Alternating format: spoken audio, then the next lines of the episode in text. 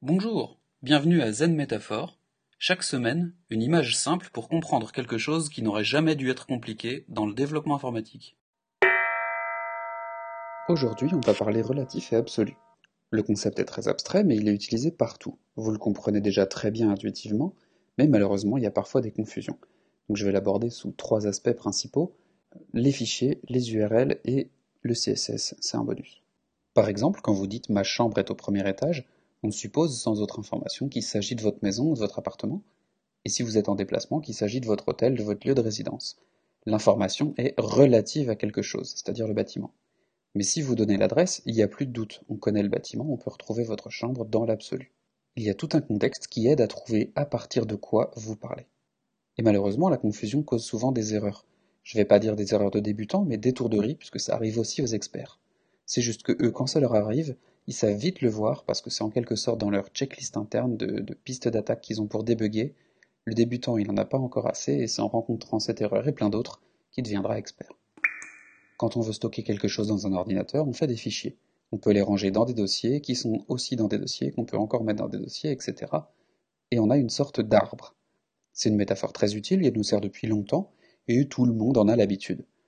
Peut-être qu'en ce moment elle montre un peu ses limites, on nous promettait depuis quelques années des systèmes de fichiers basés sur des tags, voire quasiment de disposer d'assez d'informations pour les traiter comme dans une base de données, les plus récents, quel auteur, etc. Et c'est peut-être le web et les terminaux mobiles qui vont éventuellement tuer cette métaphore ou en tout cas provoquer des nouveaux usages, mais bon, on n'y est pas encore. Donc aujourd'hui, quand on navigue dans un explorateur de fichiers, on a un point de départ un endroit où on est en ce moment et un point d'arrivée désiré. En version graphique, on espère que vous avez un outil qui vous aide visuellement à situer où vous êtes. Et ce qui est intéressant de voir, c'est qu'ils n'ont pas une seule racine, mais plusieurs points de départ très souvent. Une racine d'arbre par support physique, donc disque dur ou clé USB, et quelques points d'entrée, par exemple le système, les applications, mon compte, mes documents, etc.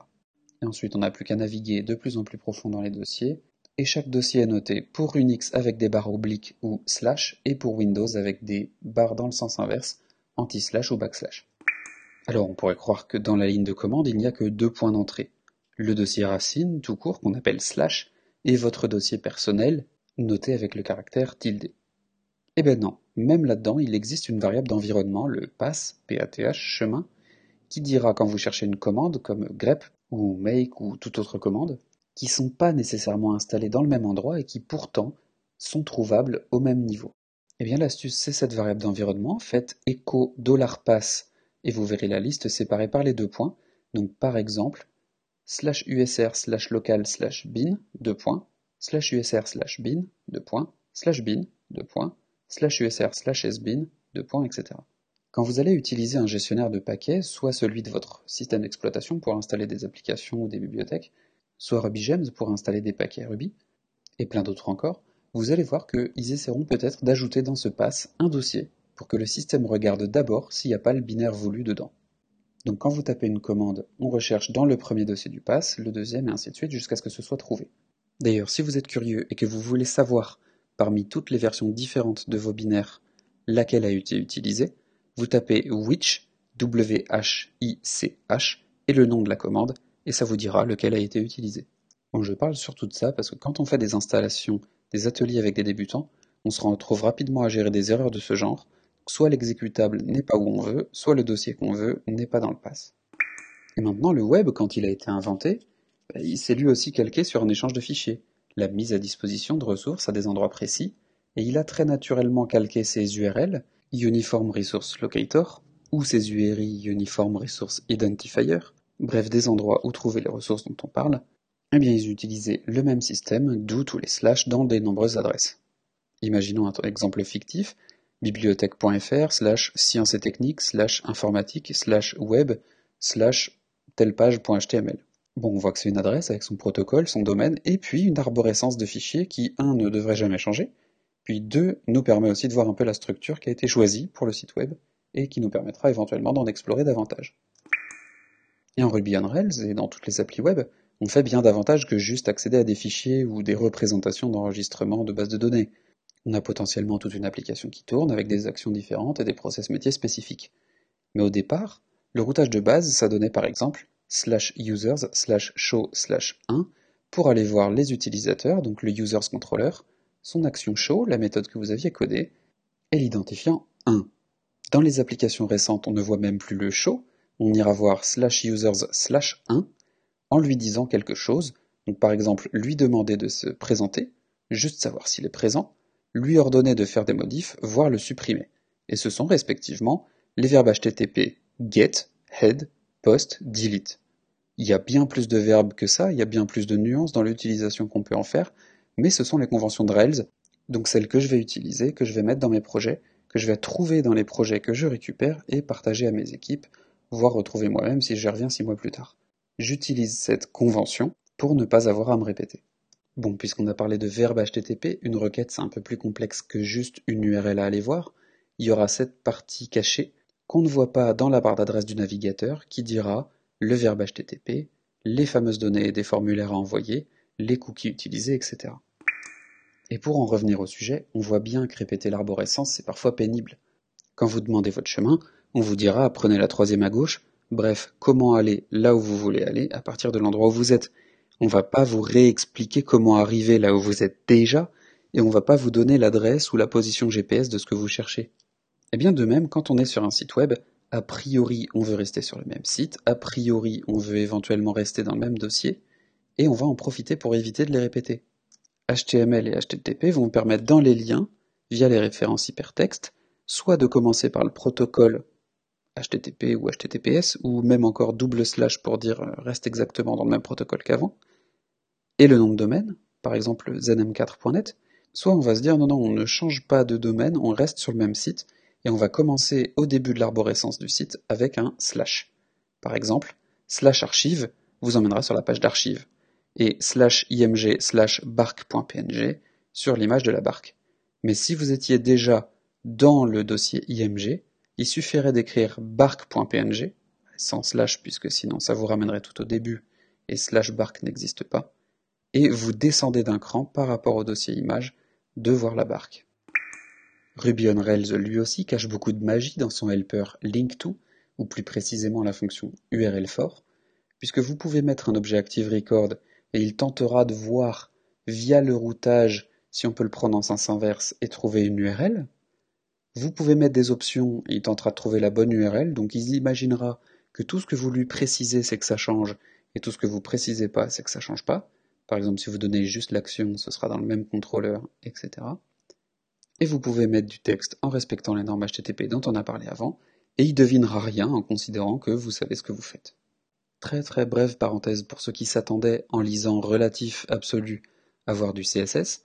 Bon, l'HTML, c'est une structure de boîte dans des boîtes, etc. Et CSS permet de préciser les règles d'affichage de ces boîtes-là. Donc par défaut, tout est dépendant de la boîte dans laquelle vous êtes, parce que vous avez la même position les mêmes contraintes que votre parent, ou au contraire, vous donnez des contraintes à la boîte qui vous contient. Donc tout est relatif d'une boîte en boîte. Mais parfois, on veut préciser que le positionnement, c'est à partir du coin en haut à gauche de la page, donc absolute pour absolu, et parfois encore, indépendamment de la page, fixée sur l'écran, bref, position fixed. Voilà donc comme toujours j'espère avoir démystifié le sujet, et que au lieu de repartir avec encore davantage de questions qu'en arrivant, vous venez de rajouter un outil dans votre boîte de débugger, aussi important et bête que avez-vous bien branché les câbles, est-ce que vous avez du courant, est-ce que vous avez internet, qui est est-ce qu'on parle de quelque chose, est-ce qu'on lui fait référence en absolu, ça peut être un fichier, une position, quoi que ce soit, ou est-ce qu'on en parle en relatif et si oui, par rapport à quoi? Personnellement, j'ai pas de préférence entre l'un et l'autre. C'est vraiment chaque cas d'usage qui fera que l'un est plus pratique que l'autre. Donc soit on est extrêmement explicite, mais plus verbeux, mais plus clair, soit on est plus concis et qu'on répète pas tout tout le temps. C'est pareil, si vous avez un site que vous pensez déployer à plusieurs endroits, eh, typiquement vous avez un environnement de production, de pré-production, de staging avec des données de prod, mais qui n'est pas la vraie prod, et euh, de développement, vous avez par exemple quatre endroits où le déployer et vous n'avez pas envie forcément de vous rappeler le nom de domaine de départ, qui serait typiquement la plateforme. Et donc là, les liens les plus pratiques, c'est clair, c'est ceux qui ne mentionnent pas la plateforme, et en même temps, qui vont peut-être commencer par slash pour se dire, quand même, malgré tout, je veux quand même savoir qu'on est au début de l'arborescence du site. Bon, si vous pensiez tout savoir, si vous pensez avoir perdu votre temps, rappelez-vous surtout que quand vous formez des grands débutants, ou tout simplement que vous vous relisez, c'est loin d'être évident, hein. Et c'est en reformulant des choses de base et en questionnant les bases qui ont fait de grandes découvertes scientifiques, euh, Newton, euh, Einstein, tout ça. Et Carl Sagan disait, si vous voulez faire une tarte aux pommes à partir de zéro, bah, vous devez commencer par inventer l'univers. Blague à part, je vois aucune communication humaine qui peut se permettre de tout réexpliquer. Tout passe forcément sur des postulats de base, et ça fait parfois du bien de les réviser, ne serait-ce que pour s'assurer qu'on est toujours dans le même cas et que le voisin nous comprend bien. Le mot du jour, c'est le 10x programmeur, donc le programmeur 10 fois ou 10x. Les gens qui sont tellement bons qui sont 10 fois plus productifs que les autres. On peut voir partout sur le net des opinions comme quoi ça existe, on en a rencontré, ou comme quoi c'est un mythe, c'est dangereux, etc. Et c'est plutôt ça la posture que je vais prendre, c'est-à-dire que pour les développeurs eux-mêmes, pour les recruteurs, pour les communautés, ça veut dire qu'on l'est ou qu'on ne l'est pas, ça sert à rien de se battre pour devenir meilleur, donc ça c'est un peu dommage déjà. Et puis ça veut souvent dire aussi que bah, c'est un génie, il est très fort, il est très asocial, il est très méchant, il se permet de rembarrer un peu tout le monde. Et ça c'est vraiment nocif sur le lieu de travail en général, ça va vous déprimer l'équipe, etc. Sans parler du fait que bien entendu, le 10x développeur, peut-être qu'il code dix fois plus vite que tous les autres, mais peut-être qu'en réalité on est en train d'empiler bêtise sur bêtise que tous les autres vont devoir réparer, et donc lui il avance sans faire de la qualité, et les autres sont ralentis par ses bêtises à lui, Bref, le développeur Rockstar, le développeur 10x, vaut mieux pas trop y croire.